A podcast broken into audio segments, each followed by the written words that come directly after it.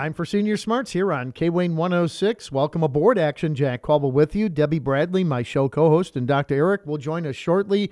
Want to let you know a little housekeeping here. Senior Smarts on K Wayne 106 brought to you by St. Crispin Living Community in Red Wing with our full continuum of care, including our renowned short term rehab services. So take it away, Debbie. Very interested to see what our next show uh, has in store for us. Absolutely. Dr. Eric Trias is here to help with show number 12 of the five pillars. Dr. Eric is reputable, and everything he says is backed up by research. Newly retired, former clinic physician manager, and also a former professor of family practice. He is here free of charge, wanting to help as many people as possible. The five pillars nutrition, exercise, sleep, stress management, and relationships are the foundation to being healthy. They're cheap and they're effective, but the sad part is you have to do some work, you got to commit, and you got to stick to it. These shows can be listened to again and again on the K Wing Senior Smarts podcast. Welcome back again, Dr. Eric. Today we are talking about exercise. Ugh, that's kind of a dirty word for some people. I mean, including me, I'm thinking, you have to belong to a gym and you have to wear spandex and you have to weigh 90 pounds and have the perfect body and all that kind of stuff. So, help us to understand exercise in a positive way that we can legitimately maintain for our entire life. Thank you, Debbie, and thanks for having me again. This is uh, a lot of fun to do. I appreciate it. Uh, you're exactly right. I don't like exercise. I do it, but it's just it's only about 10% of the population actually likes exercise. So I want to reframe the word. And even though, yes, it's one of the words that we have in the five pillars, and it's very important, and they all, by the way, they all funnel down and relate to the same process of causing disease or health. And so please re- refer to the previous uh, episodes to kind of get caught up with everything. But uh, I want to just talk about exercise in terms of movement it's movement that I really want to hammer home because we all have to move to some extent or more. I can get uh, behind that. Yeah. and get behind that movement. yes, that's what. Uh, and, and in fact, in the in the recent shows we've we've marked Dan Buettner's book, The Blue Zones. Uh, movement is one of the hallmarks of staying healthy and living long. Movement is great, and it doesn't have to be like you say. You don't have to join a gym. You don't have to do all those things. Although sometimes when you live in the cities and you don't have access to these other things, that's what you do, and it's it's social and all those things are just fine. But you can get that the same degree of that on your own.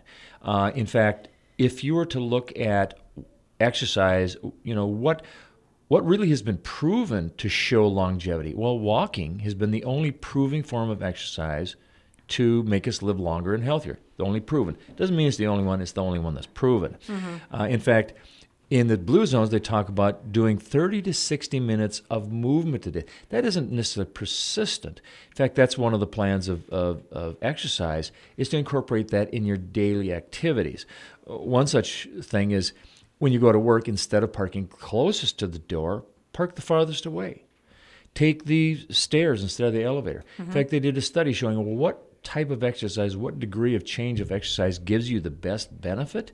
It wasn't the uh, their frequent exercises that were told to increase by 20% or 30% of their exercise. The people that got the most benefit with markers that we have, like uh, reduced blood pressure, uh, reduced heart rate, uh, sense of well being, all those measures of, of success, the ones that got the best benefit were the ones went from nothing, you know, the, the couch potato, so to speak, to doing something. Just walking to the door instead of getting close to the door taking the steps not not the elevators. So it's doing something. Doing something during the day is what it's all really about. That's really helpful. I know that the people i work with population they sometimes feel bad about not exercising. And i remember hearing over and over now these past seven and a half years the best thing they can do is get up and walk. Absolutely. And so then I'm trying to affirm them and I affirm myself too because I'm constantly, you know, taking the steps and walking from second story down to the basement over here and whatever. And as long as we can just keep on moving, and um, that seems to play out then too for the people who are the the ones who are walking or moving and getting up and around. Absolutely, that's exactly right. And you know, eh, one thing I found through my practice is, you know, you meet a lot of people and different abilities, whatnot, and and success many times isn't how smart you are or, or lack of smarts. It's do you have a a good system. Like, do you have a good system of uh, parts delivery, and then become very successful with that uh, occupation? Uh, so it's it's having a system that that works for you. One of the systems, like I said, park as far as you can from the door. Another one during the day, get up frequently from your desk. Uh, they've developed something called a sit stand desk workstation. Standing is markedly be- more benefit than sitting and doing your work. You actually improve your blood flow. All all things are good with that. At noon, have your meal, but go for a 10 minute walk. You know, it, do something uh, to keep moving instead of just plain sitting. In fact, there's two different uh, metrics in measuring sedentary activity. One is sitting all the time. One is not necessarily exercise one up, but at least getting up and doing all that. They have different risks when it comes to heart disease. The people that get up and just kind of do a little bit, you, you clean your house, you move around, you do whatever it is you do that, that gets you up and moving has a reduced risk of heart disease and strokes as opposed to someone who just plain sits all the time. Excellent. So as far as so what happens? Why is exercise good? Number 1, it activates your immune system. You improve your white blood cells and improves your immunity, and therefore you have reduced autoimmune disease, reduced um, reduce all causes of, of mortality of, of, of diseases.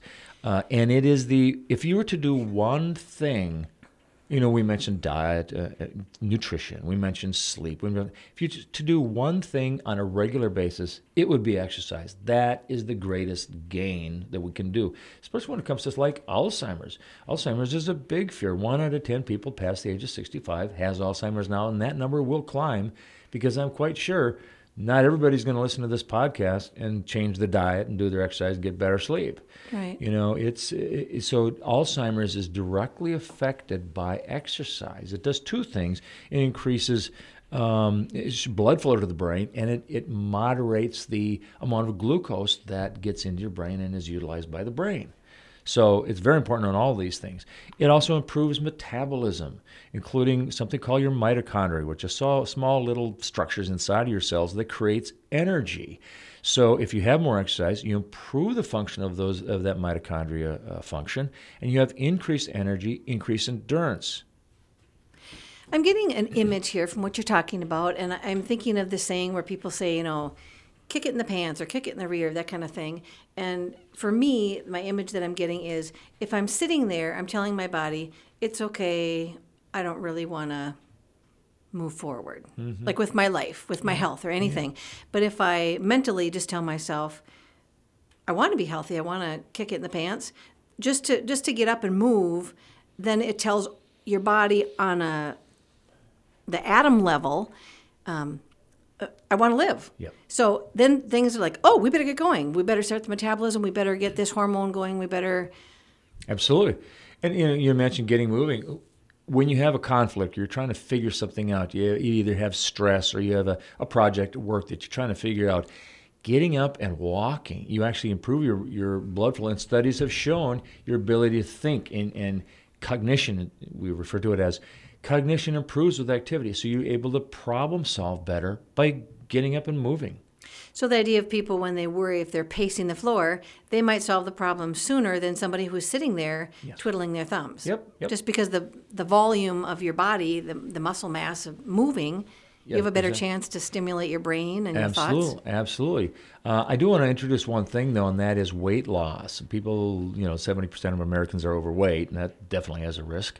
Yeah. Um, there's never been a study that's shown that exercise alone causes weight loss. And I know that's going to shock a lot of people. Right. In fact, yeah. I remember a doctor telling me one, or a therapist when I was working on my back, and he looked at me and I was saying I wanted to lose weight. And he said, You know, you're never going to outwalk your stomach.